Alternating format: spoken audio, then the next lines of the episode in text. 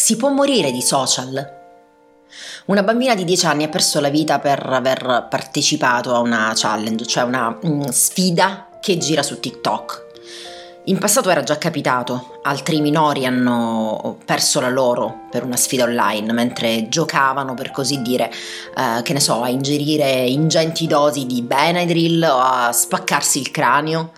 Ora vi starete chiedendo, ma che razza di gioco è? E chi può essere così stolto da trovarlo un intrattenimento ludico? Non è così semplice in realtà. Ma chi deve intervenire? E come? Il legislatore resta a guardare? E i social network sono uno strumento che può davvero alterare, se non addirittura distruggere, come è evidente, la nostra percezione del mondo e di noi stessi? Questo è l'argomento che affronteremo oggi in Unrealpolitik, lo spazio di Mood Italia Radio dedicato all'attualità, alla società e alla politica, alle sue deficienze per lo più e agli enormi limiti che manifesta di continuo. Io sono Eleonora Orzimondo e tra poco si comincia.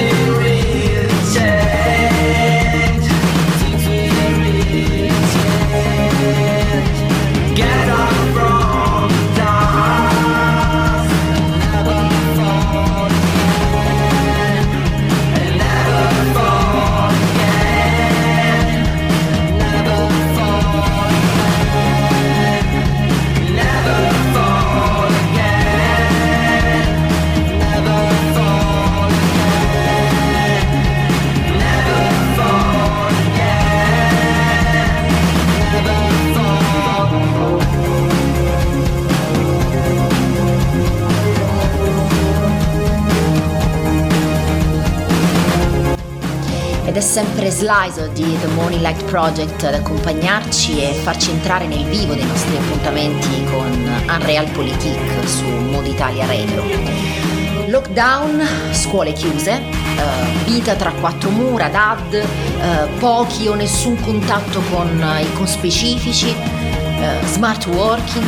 Questi 11 mesi sono stati deleteri sotto moltissimi punti di vista, sotto tanti aspetti, per molti di noi ma tra le fasce più fragili ci sono certamente i minori, minori con sempre più disturbi del comportamento, minori che hanno perso stabilità ed equilibrio. Pensate che secondo una nota eh, del Ministero della Salute, eh, disturbi del sonno, eh, attacchi d'ansia, aumento dell'irritabilità sono eh, sintomi sempre più frequenti di cui hanno sofferto le bambine, i bambini, gli adolescenti del nostro paese durante l'isolamento a casa per l'emergenza coronavirus. Il lockdown imposto dalla pandemia ha causato importanti conseguenze psicologiche nel 75% della popolazione infantile, un numero enorme ansia, regressione per 6 minori su 10, sono de- dei dati veramente preoccupanti, sono quelli che sono emersi dall'indagine sull'impatto psicologico della pandemia Covid-19 nelle famiglie in Italia promossa dall'IRCS Giannina Gaslini di Genova e guidata dal neurologo Lino Nobili che dirige il Dipartimento di Neuropsichiatria Infantile dell'Istituto dall'analisi delle risposte che sono state fornite è emerso che la situazione di isolamento ha inevitabilmente determinato una condizione di stress con ripercussioni non solo sulla salute fisica, attenzione, ma anche su quella emozionale e psichica, sia dei genitori che dei figli ovviamente. Minori provati, minori destabilizzati, ma anche minori che trascorrono sempre più tempo davanti a un display e spesso senza i dovuti controlli degli adulti. Mm, però non si pensi sia un'esclusiva responsabilità di genitori distratti, non stiamo dicendo questo e non lo è certamente. Spesso si tratta solo del fatto che tra l'altro i nostri ragazzi, eh, i millennials eh, e i bimbi dei giorni nostri vivono una dimensione che per quanto possiamo sforzarci non comprenderemo mai appieno un'esistenza profondamente digitalizzata, assolutamente social. Loro ci sono proprio nati in questa dimensione, in questo mondo che non è solo tecnologico, che non è solo digital, è proprio social. E se parliamo di rischi dei social, una delle forme più distruttive eh, che si siano manifestate in questo ultimo periodo è il cyberbullismo molti giovani, non capita soltanto a loro ovviamente, eh, perdono filtri e freni quando trasferiscono la loro attenzione online, dicono e fanno cose che normalmente non farebbero di persona e talvolta si arriva veramente all'estremo. Però diciamo che la maschera, eh, questo anonimato, li fa sentire in qualche maniera tutelati. Ripeto, non è una cosa che riguarda soltanto i giovani. Quante aggressioni, quanta violenza, quanti haters incontriamo su Twitter, su Facebook, persone che non si pongono alcun tipo di freno nell'offendere, umiliare, denigrare, insultare persone che neanche conoscono, magari per un vestito messo male, uh, una um, parte del corpo troppo in evidenza o troppo poco, per un'opinione che è stata espressa. Eh, questa è cronaca di ogni giorno. E spessissimo questi haters, per l'appunto gli odiatori, sono degli adulti.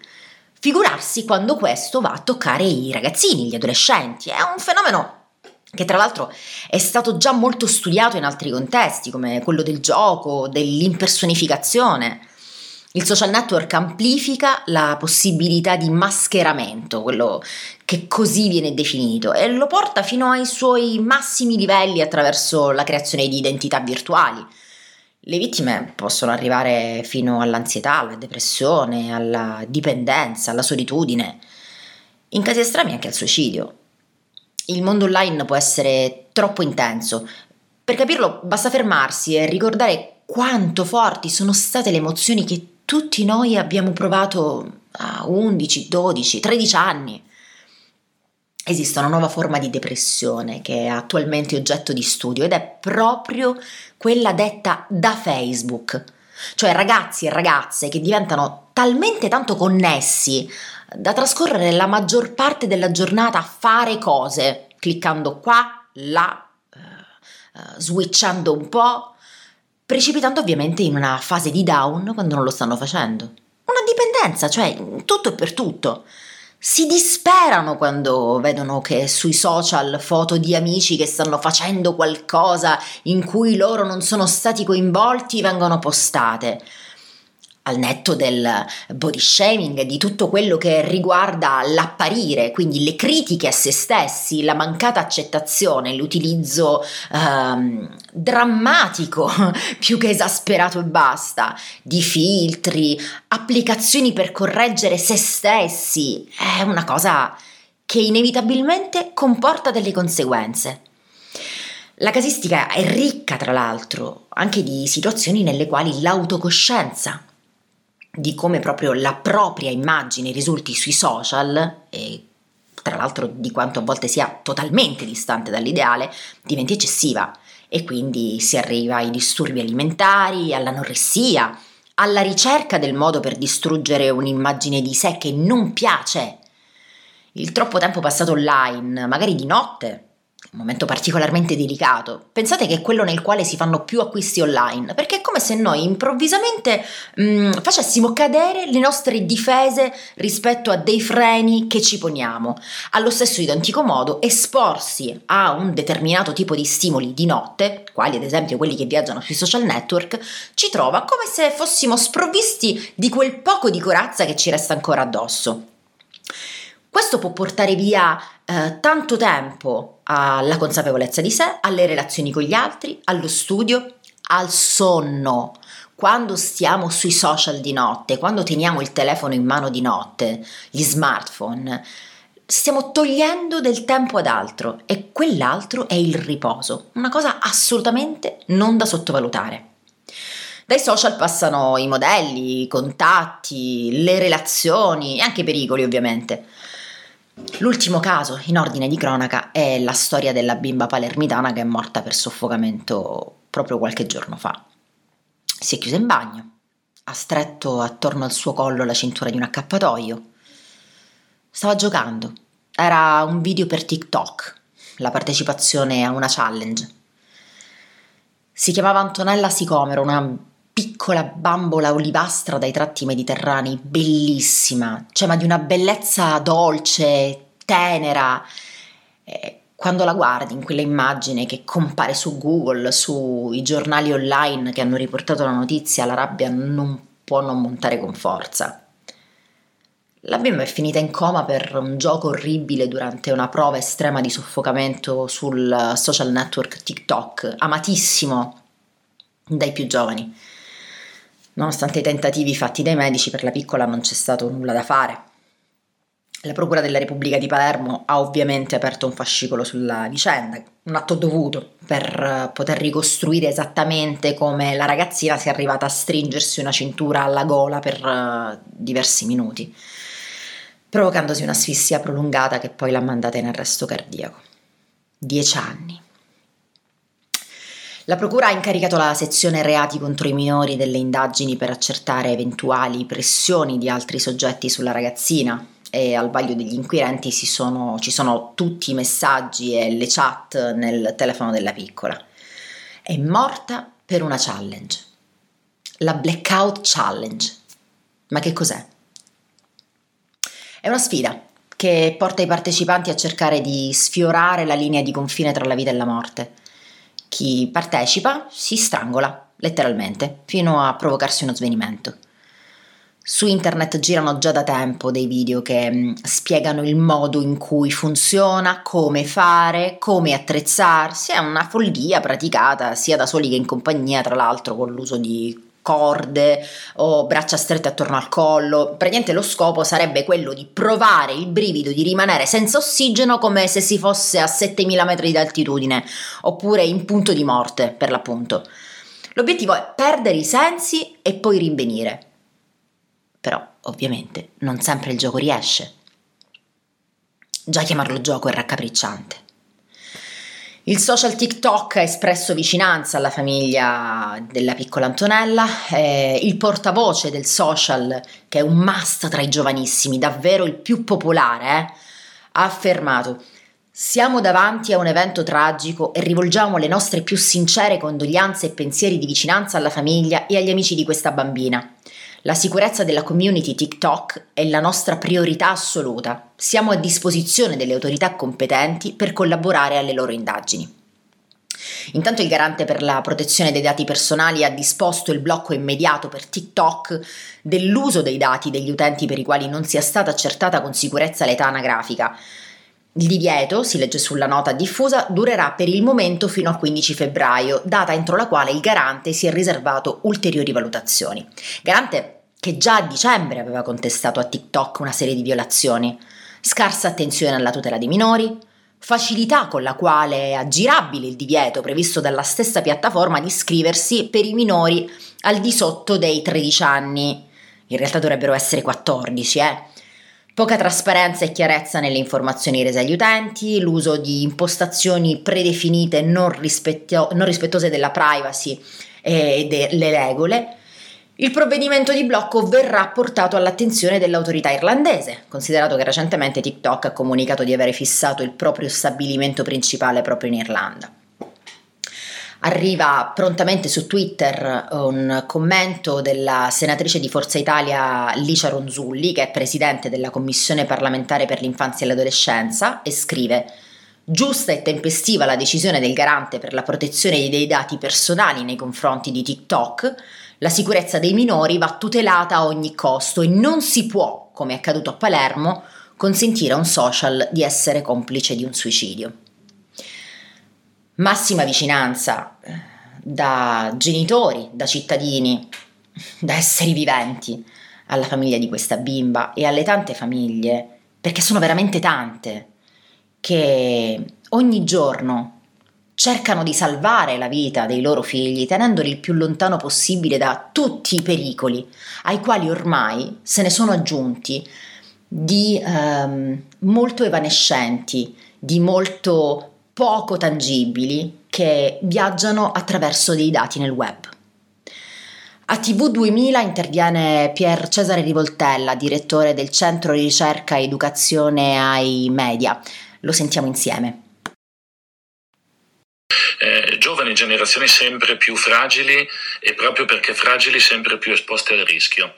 E il problema sono anche le responsabilità educative degli adulti, devo dire forse soprattutto le responsabilità educative degli adulti. Allora che cosa fare? Eh, credo che l'unica strada sia educare il senso critico e la responsabilità, parlare, parlare tanto, condividere il più possibile con i più piccoli i loro consumi, i loro dubbi, rispondere alle domande passare tempo con loro. Passare sempre più tempo con loro e stare attenti. Ci sono eh, tutta una serie di indicazioni che vengono date, ma da genitore mi chiedo, saranno sufficienti? Storie diverse ma comuni, situazioni che si ripetono e lasciano sicuramente a bocca aperta. Vi amo. Ho un uomo incappucciato davanti. Non ho tempo. Un messaggio che è stato scritto da un undicenne prima di buttarsi giù dal balcone del suo appartamento di Napoli. Famiglia sana, unita, benestante. Il bambino andava bene a scuola, faceva sport, era socialmente inserito. Le modalità del gesto e il bigliettino che è stato lasciato dal ragazzino alla sua mamma quello nel quale si scusa, facendo riferimento a uno stato di paura vissuto negli ultimi giorni, fanno pensare da subito alla conseguenza estrema di una challenge dell'orrore, una di quelle sfide sul web in cui i partecipanti, che solitamente sono minorenni suggestionabili, come stiamo dicendo anche noi in occasione di questo appuntamento, sono indotti in qualche modo a compiere, ma soprattutto a, a compiere e documentare degli atti di autolesionismo, di uh, violenza su se stessi, che possono arrivare anche al suicidio. Questo era il racconto che ci facevano le cronache di quei giorni, era l'ottobre del 2020, quindi qualche mese fa, e scrivevano Probabilmente l'assassino, in questo caso, è Jonathan Galindo, un troll dalla faccia di Pippo, sì, sì, quello della Disney. Che trascina i ragazzini in incubi sanguinari sotto le mentite spoglie del gioco di coraggio. Riportava la stampa. E per questo motivo, secondo quanto riportato dal mattino, il principale quotidiano partenopeo che ha raccontato la storia, la procura del capoluogo campano avrebbe ipotizzato il reato di istigazione al suicidio, naturalmente per ora senza un nome. L'inchiesta, condotta dal procuratore aggiunto Raffaello Falcone e dal PM Raffaele Tufano, per ora non scarta altre ipotesi, ma gli inquirenti sono partiti dal frugare nel tablet e nello smartphone del ragazzino. Nella chat delle mamme sono circolati indizi di frequentazioni del challenge anche da parte di altri bambini. E l'episodio fa tornare alla mente Blue Whale, la balena blu, un macabro gioco che qualche anno fa finì sotto accusa. Da noi fu un'inchiesta della trasmissione TV Le Iene a portarlo alla luce per aver provocato una catena di suicidi tra gli under, trascinandoli a seguire 50 regole per 50 giorni consecutivi l'ultima della quale sarebbe stata salta da un edificio alto. Tutto avrebbe preso le mosse dall'idea di un ex studente russo di psicologia, tale Philippe Boutekein, qualcosa di simile, per aumentare il traffico della pagina F57 sul social russo eh, impronunciabile V-Contact. Si sarebbe inventato questo perverso meccanismo facendo leva sulla credulità dei minorenni una storia che alla fine risultò un po' pompata dalla stampa effettivamente ed ebbe i contorni della leggenda metropolitana ben confezionata. Budeikin però fu davvero condannato a tre anni e quattro mesi di reclusione da un tribunale moscovita per aver plagiato due ragazze di 16 e 17 anni che si erano tolte la vita. È abbastanza? Ovviamente no. A proposito di Blue Whale, siamo al cospetto di un rischio reale o di una leggenda metropolitana?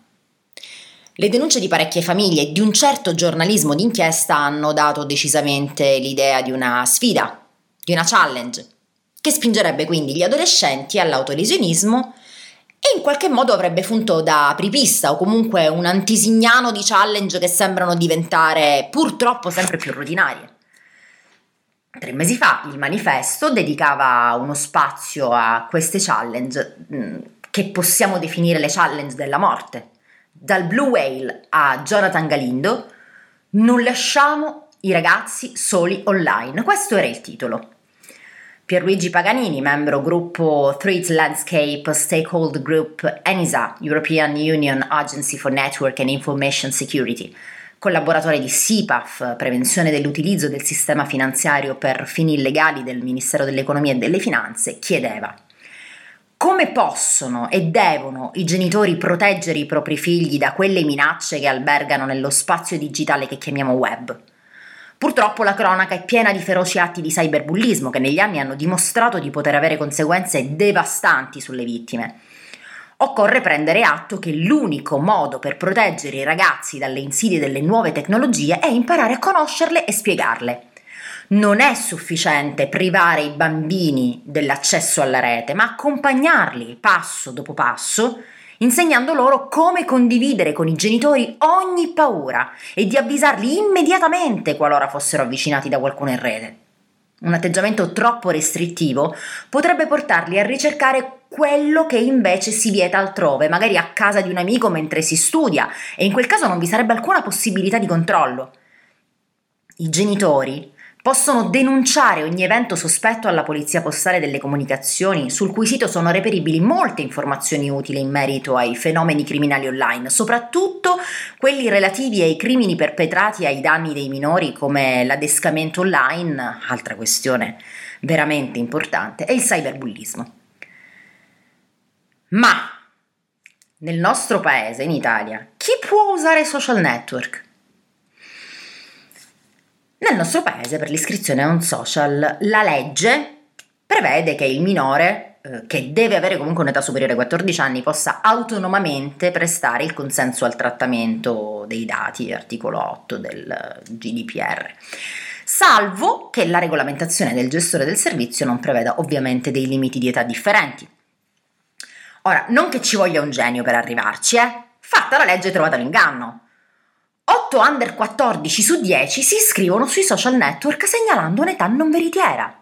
La cosa veramente incredibile è che non tutti loro lo fanno in maniera eh, inconsapevole da parte dei genitori, cioè molti di questi lo fanno proprio col consenso, tra virgolette, di mamma e papà. Dici, vabbè, ma cosa vuoi che sia? Ormai tutti usano i social. Ma ci saranno delle motivazioni per cui esistono dei limiti di età? A rivelare i dati, eh, secondo i quali vediamo, sono um, è un numero veramente importante quelli di, di, di, ragazzi che lo fa e che lo fa con la consapevolezza dei genitori, una media quasi imbarazzante. È un sondaggio dell'associazione Osservare Oltre, eh, che ha fatto un'analisi riguardante un campione di 7.896 studenti delle scuole medie inferiori. Signori, senza supervisione dei genitori, l'84% dei giovani interpellati con un'età compresa tra i 10 e i 14 anni, ha attivato un profilo a proprio nome, ma ha indicato ovviamente un'età falsa in sede di iscrizione. Quello di cui vi parlavo prima, cioè il dato veramente sconcertante, ci dice che il 22% dei ragazzi che si sono iscritti lo ha fatto in presenza di un genitore, indicando un'età falsa, segno che probabilmente la normativa vigente che disciplina l'utilizzo di simili piattaforme per i minori resta poco chiara, sia per i giovani che per gli adulti, oppure c'è una visione abbastanza ampia di ma cosa vuoi che sia. Il 91% dell'utenza più giovane non comunica nulla della sua esperienza sui social ai parenti più stretti, né tantomeno racconta in nessun modo la sua quotidianità con l'utilizzo di internet in generale, che solitamente viene tenuta nascosta da tutti, cioè 9 ragazzi su 10, che segnalano di non chiedere nessuna approvazione e che si arrabbierebbero molto se i genitori proibissero loro una libera fruizione dei social network. Risulta chiaro quindi il mancato rispetto della normativa vigente che disciplina l'utilizzo dei social network, per la quale, come abbiamo già detto e come ripeteremo fino all'infinito, gli utenti devono avere almeno 14 anni, ma comunque tra 13 e 14 possono iscriversi e usufruirne, a condizione però che ci siano assenso e supervisione dei genitori. Oltre alla challenge e ai tranelli sui social, sul web circola anche il più antico e disgustoso dei comportamenti discriminatori e coercitivi, il bullismo, cyberbullismo in questo caso. Ragazzi che vengono presi in giro per l'aspetto fisico in rete, vere e proprie persecuzioni con commenti sgraditi nei profili privati, video ripresi di nascosto e poi pubblicati per deridere le vittime. Ed è un'emergenza, ma un'emergenza reale, è un'emergenza sociale di un'importanza incredibile. Il 34% del bullismo è online e i dati raccolti negli ultimi anni confermano l'incidenza del fenomeno. Da una ricerca europea svolta nell'ambito della Europe Anti-Bullying Project su un campione di ragazzi provenienti da sei paesi dell'Unione Europea e svolta in Italia da Telefono Azzurro su un campione rappresentativo a livello nazionale che è composto da studenti di diverse scuole secondarie di primo e di secondo grado, è risultato che il 15,9% dei ragazzi italiani è vittima di bullismo, online e offline. Qualcuno, in maniera leggerina, lasciatemi dire, dirà e eh, va bene, ma tutti avevamo un compagno di classe più bulletto degli altri. Che cosa vuoi che sia? Siamo sopravvissuti tutti. Eh no, affrontare le cose in questo modo non solo non aiuta i nostri figli, non solo non aiuta i nostri ragazzi, ma è distruttivo. E la pacca sulle spalle del genitore, perché a volte capita anche questo, che ha il figlio più furbetto, più simpatico, più goliardico degli altri, più trascinatore, non va bene neanche. Le conseguenze per chi subisce bullismo, soprattutto in un momento storico come il nostro, sono gravi, importanti e lasciano ferite profondissime. La legge numero 71 del 29 maggio 2017 eh, tratta il fenomeno del bullismo e del cyberbullismo. Recita disposizioni a tutela dei minori per la prevenzione e il contrasto del fenomeno del cyberbullismo. Porta il nome della senatrice Elena Ferrara, la prima firmataria che insegnante della studentessa quattordicenne Carolina Picchio, vittima del bullismo sul web.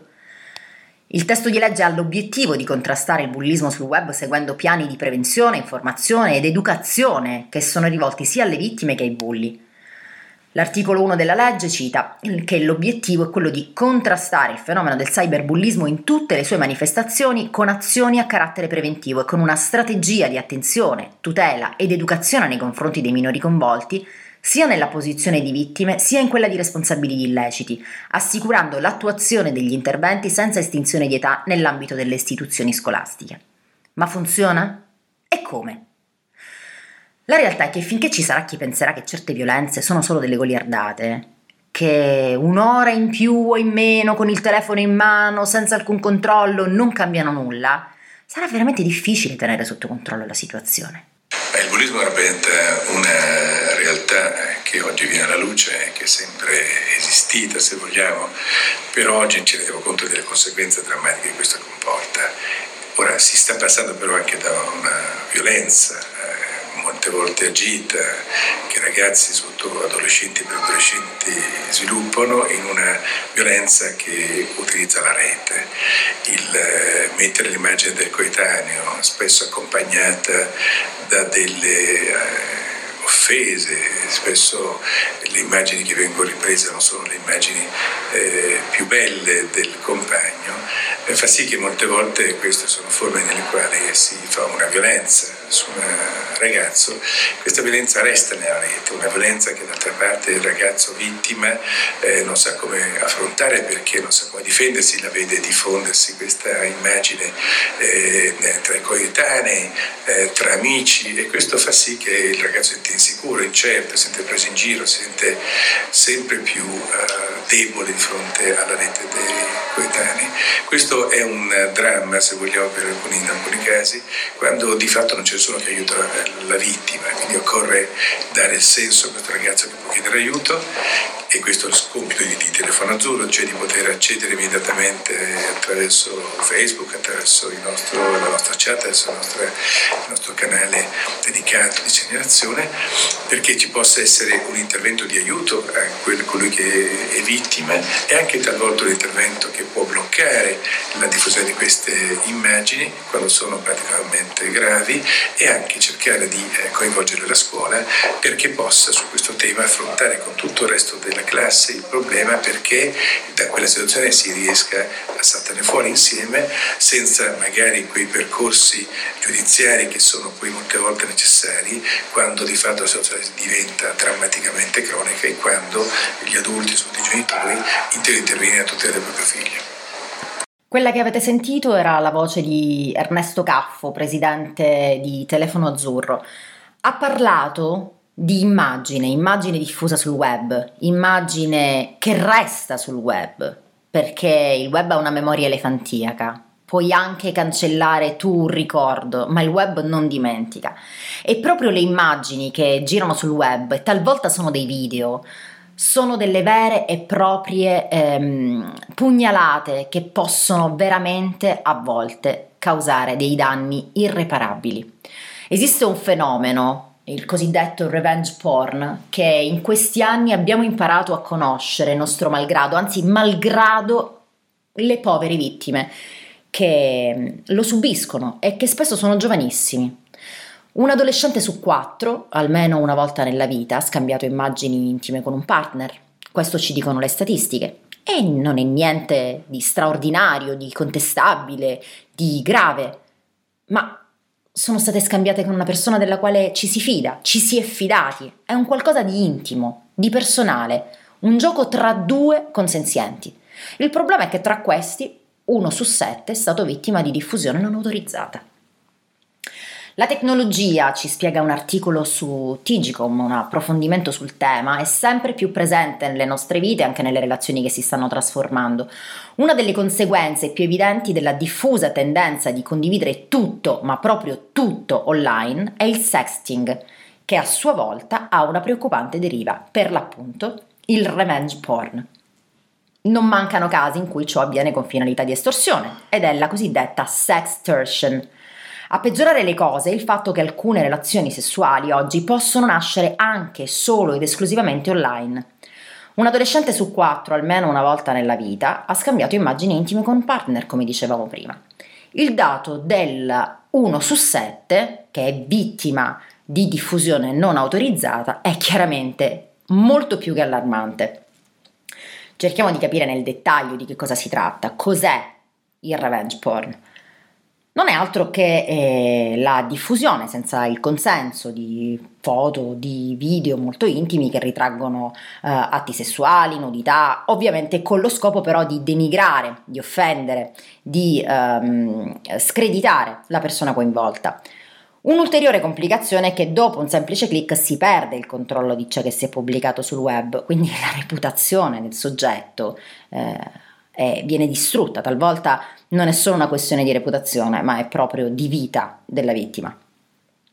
Pensiamo alla storia di Tiziana Cantone, il video che la ritraeva in atteggiamenti intimi ha conosciuto una diffusione virale, in pochissimo tempo è stato visto un numero impressionante di volte. Purtroppo la legge ad oggi non tutela come dovrebbe chi cade nella rete del revenge porn e probabilmente ci sarà da aspettare ancora. Il fenomeno è in espansione, colpisce anche e soprattutto chi di web ci vive in tutto e per tutto, pensiamo alle nuove generazioni, ai nativi digitali, quindi inevitabilmente i più giovani che sono l'oggetto della nostra puntata di oggi e, e che sono sicuramente la frangia più, uh, più difficile, più delicata. Secondo una ricerca di scuola.net che ha coinvolto 6.500 ragazzi fra i 13 e i 18 anni, il 24% di loro ha scambiato almeno una volta immagini intime con il partner via chat o social, quindi il famoso sexting di cui parlavamo sopra. Tra questi il 15% ha subito la condivisione con terzi senza consenso di questo materiale. Il motivo più frequente riportato dalle vittime, assurdo, ma per un banale scherzo, 49%, quindi quasi una giustificazione, che mostra chiaramente quanto possano essere sottovalutate le reali conseguenze di questa diffusione. Tra le altre motivazioni, con numeri rilevanti chiaramente, il ricatto, 11%, la vendetta, 7%. Inoltre, a dispetto di quanto si potrebbe pensare leggendo i casi di cronaca, il fenomeno è più maschile che non femminile, sia in termini di propensione allo scambio di fughe di contenuto. Eh? La reazione più diffusa qual è? Nella maggior parte dei casi il silenzio, cioè il 53% delle vittime non ha fatto nulla. Ehm, si è comportato come se nulla fosse accaduto e il 31% non ha detto niente per non essere giudicato. Che parola atroce. Sono soprattutto le ragazze ad avere paura del giudizio rispetto ai ragazzi. Altra atrocità, ma è questo proprio un problema culturale che noi abbiamo in termini di disparità e totale mancanza di equità tra i generi. Non manca chi, pur non subendo la condivisione del proprio materiale intimo, ne è stato però minacciato, qui la percentuale è del 12%, e in questo caso è determinante la motivazione del ricatto, 44%, e della vendetta, 18%. Ma la condivisione senza consenso delle proprie immagini intime può iniziare anche da qualcosa di diverso dal sexting, cioè quando il materiale è raccolto senza che le vittime ne sia al corrente. Può succedere ad esempio se durante un rapporto che sia fisico o virtuale questa sia stata ripresa o fotografata a sua insaputa per poi essere ricattata. Secondo un'altra indagine del sito scuola.net, su un campione di 14.000 studenti tra i 11 e i 19 anni, ehm, diciamo che questo fenomeno è tutt'altro che chiaro, cioè c'è chi dichiara di aver avuto un rapporto fisico con compagni e compagne di scuola che scambiano queste prestazioni con favori di varia natura. Non sono pochi, eh? Cioè sono circa il 4% dei nostri ragazzi e ragazze. Quindi il 66% di chi si è prestato questo scambio, chiamiamolo così, è stato poi fotografato o filmato a scopo di ricatto. Però non serve neanche incontrarsi nella vita reale per dare inizio a questo furto di immagini hot. Il 9% del campione, infatti, ha ammesso di essere stato ricattato dopo aver fatto sesso virtuale con sconosciuti, essendo stato ripreso senza che ne fosse a conoscenza. Il fenomeno eh, è meglio noto come sextortion e questo sicuramente è uno di quelli dei quali sentiremo ancora tanto parlare, soprattutto in questo momento storico che per l'appunto, come abbiamo detto tante volte e come tutti noi sappiamo, è fatto di uh, segregazione, chiamiamola così, um, forzata, chiusura in casa e utilizzo esponenziale del web. Torniamo a parlare di bullismo. Questa è una forma di bullismo. Certamente è una forma di bullismo. Gli studi psicologici sul bullismo in alcuni paesi europei hanno una tradizione eh, veramente decennale, a volte ultra trentennale, eh, in particolare nei paesi scandinavi dove già dal 1973 il norvegese Donald South si è occupato della tematica del bullismo e ha iniziato a investigarne la natura, le caratteristiche in Italia si è iniziato ad affrontare il fenomeno del bullismo un po' più tardi, ma insomma noi abbiamo questa attitudine ad arrivare sempre un attimino dopo, nel 1995, con delle indagini che mm, erano assolutamente pionieristiche ed erano state condotte dalla psicologa Ada Fonsi. Nella mh, mm, lettura Il bullismo a scuola, la natura e le caratteristiche del fenomeno, strumenti di valutazione, che è stata redatta da Elena Zambiachi, membro del Comitato Tecnico dell'Osservatorio regionale permanente per la prevenzione del disagio e la promozione della cittadinanza attiva per il Veneto, sono descritte le caratteristiche significative del bullismo. Io eh, invito chi fosse interessato a leggerlo, a cercarlo perché è veramente interessante. Quali sono queste caratteristiche? Intenzionalità, persistenza, disequilibrio tra le parti, modalità del comportamento di attacco ed è fondamentale fissarle bene nella nostra memoria perché sono quelle che connotano il bullismo e soprattutto segnano la linea di confine tra uno scherzo, una goliardata, un singolo evento e una violenza. Le varie tipologie di bullo e di vittima e il loro sistema di relazioni sono contenute all'interno di questo scritto. Una nota molto interessante del testo riguarda la riflessione sull'importanza dei correlati psicologici di cui sono portatori i bulli e le vittime, perché entrambi sono accomunati da un'unica piattaforma disadattiva, da una sorta di analfabetismo nei confronti di alcune aree sociocognitive. Se nel bullo convenzionale la simmetria di potere che viene esercitata dal bullo nei confronti della vittima è di tipo fisico o sociale, in questa nuova forma di aggressività invece il potere viene imposto attraverso l'abilità e le competenze che sono acquisite nelle nuove tecnologie. Il cyberbullismo può manifestarsi in varie forme, conoscerle è il primo passo per inquadrare il fenomeno senza demonizzare lo strumento digitale, perché non è il web essere brutto, sporco e cattivo, è quello che ci passa dentro, attraverso, sopra, sotto. E proprio alcune di queste declinazioni abbiamo voluto discutere eh, quest'oggi. Ovviamente sono solamente una minima parte. Il tema del cyberbullismo va affrontato ovviamente ad ampio spettro, a partire dall'educazione al rispetto e alla valorizzazione del senso di comunità degli adolescenti che sono sempre più iperconnessi, troppo spesso sprovvisti del saper vivere offline che è ovviamente necessario per poter vivere in una società. Pensate che più del 50% dei ragazzi tra gli 11 e i 17 anni sono vittime di attacchi. Solitamente purtroppo c'è una distinzione, una differenza di genere, ma lo abbiamo già visto anche da altri dati che abbiamo eh, snocciolato. Le ragazze sono le più colpite. I dati emergono tra l'altro in maniera sempre chiara e puntuale in occasione della giornata mondiale contro il bullismo e il cyberbullismo, durante la quale si aggiornano questi numeri che sono sempre peggiori, sempre più brutti. I nostri figli hanno forse anche una sensibilità diversa, ma eh, i condizionamenti che uno può ricevere dall'esterno, una, un signore di 40 anni è diverso da un ragazzino di 14. L'insulto che posso fare a lei è è diverso che eh, forse il ragazzino è meno preparato. Purtroppo i nostri ragazzi eh, sono meno abituati a, ad avere delle difficoltà, a subire eh, delle, delle violazioni, dei vincoli e quindi nel momento in cui sentono eh, questo, queste cose forse le, le, subiscono più pesantemente che non un adulto. Eh, purtroppo il, la legge prescrive che a 14 anni è l'età minima per accedere ai social network, ma purtroppo i genitori all'età di 10 anni normalmente il regalo più gettonato è la prima comunione. Fare il genitore oggi eh, con, eh, e controllare e gestire eh, i figli è sempre più complicato perché con questi strumenti purtroppo noi diamo ai nostri ragazzi un, un mondo in mano che bisogna dare delle regole. Quello che abbiamo sentito è un'intervista a mm, Paolo Picchio, il padre di Carolina Picchio, che viene eh, considerata la prima vittima italiana di cyberbullismo.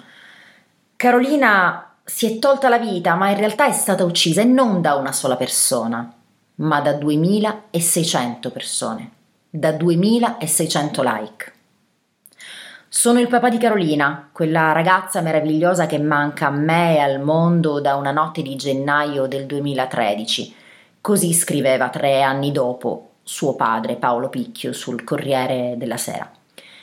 Mia figlia aveva 14 anni, si è uccisa perché dei giovanotti poco più grandi di lei, dopo averla molestata sessualmente e aver filmato ogni scena, hanno messo tutto su internet. Me la ricordo bene la notte in cui tornò da quella festa. Andai a prenderla io stesso e la mattina dopo mi disse Papà, non ricordo niente di quello che ho fatto ieri sera. Non sapeva nulla, povera Stella. L'ha saputo giorni dopo, quando ha trovato il coraggio di buttarsi dal balcone dopo aver letto i 2600 like, insulti e volgarità vomitati dal mondo anonimo della rete. Ma parliamo dei responsabili. Le hanno fatto perdere coscienza e si sono divertiti un po'. Chissà, a loro sarà sembrato normale. Ancora oggi, dopo le loro ammissioni, mi chiedo, hanno capito davvero il disvalore di quello che hanno fatto? La consapevolezza dichiarata non sempre corrisponde a quella vissuta ed è per questo che insisto ormai da mesi. Devono dimostrare fino in fondo che sono pentiti, come hanno detto in tribunale. Hanno ottenuto la messa alla prova invece del procedimento penale? Bene. Se hanno elaborato le loro colpe, sarà un bene condividerle con gli adolescenti nelle scuole. Questo sarà il loro percorso alternativo al carcere. Quando li sentirò parlare sinceramente del male che hanno fatto, saprò che hanno capito davvero. Se hai perduto una figlia in modo così tragico, hai bisogno di un motivo per alzarti ogni mattina.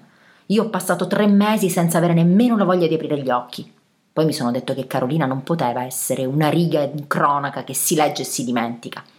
Così oggi vivo per le Caroline che non conosco e che purtroppo, lo so, sono da qualche parte nella rete anche adesso mentre scrivo. Queste sono solamente alcune parti di una lettera da pelle d'oca che scriveva il 16 settembre 2016 Paolo Picchio e che è stata pubblicata sul Corriere. Da quel giorno questo padre, per darsi una motivazione, per non rendere vano l'episodio che ha distrutto la vita di sua figlia e di tutta la sua famiglia, ha scelto di essere attivo, di fare qualcosa di pratico e parla, fa conoscere, contribuisce. Vi avevamo detto proprio poc'anzi che mm, insieme all'ex insegnante di musica di Carolina, eh, Elena Ferrara, mh, mm, eletta in Senato della Repubblica, eh, ha elaborato una proposta di legge, un disegno che riguarda nella sua bozza originaria eh, la, mm, diciamo soltanto i minori rispetto alla prevenzione e il contrasto al cyberbullismo e, e, che ha avuto da subito la disponibilità di Twitter, Facebook, Google, i garanti vari per tutelare i, i più giovani. Purtroppo eh, la situazione è ancora complicata, è tutto molto difficile e tutto, come spesso diciamo, passa dall'educazione dalla cultura. Va aggiunto anche che in merito all'aspetto normativo eh, non esiste una normativa europea di riferimento. I giudici degli Stati membri identificano la legge applicabile in base all'interpretazione analogica di norme già esistenti che inquadrano il bullismo come dei reati già codificati. Vale la pena ricordare che 114 è il numero telefonico di emergenza per i problemi dei minori che è gestito dal telefono azzurro fin dal 2002, è disponibile anche come app per smartphone, dal 2019 è stato integrato da alcuni istituti scolastici con un servizio di consulenza psicologica e di pronto intervento della Croce Rossa Italiana. Questa nostra seconda puntata di Unreal Politique finisce qui. Abbiamo parlato dei social e di quanto possano essere viatico di pericoli, di minacce veramente importanti da non sottovalutare assolutamente. Ma di new media torneremo a parlare presto perché sono gli strumenti attraverso i quali si riesce a modificare il pensiero degli utenti, il gradimento di un prodotto, a modificare o a um, incanalare in una direzione piuttosto che in un'altra le intenzioni di voto Big data, social media saranno al centro di un'altra puntata, quella di oggi termina qui. Io sono Eleonora Orzimondo e vi do appuntamento a fra sette giorni, sempre su Mood Italia Radio, la web radio che trasmette 24 ore su 24 musica in Creative Commons, insieme ai nostri contributi audio alle nostre trasmissioni. Seguici sui social, ascolta il nostro canale Spotify e visita il nostro sito web www.moditaliaradio.it. Ci risentiamo fra sette giorni.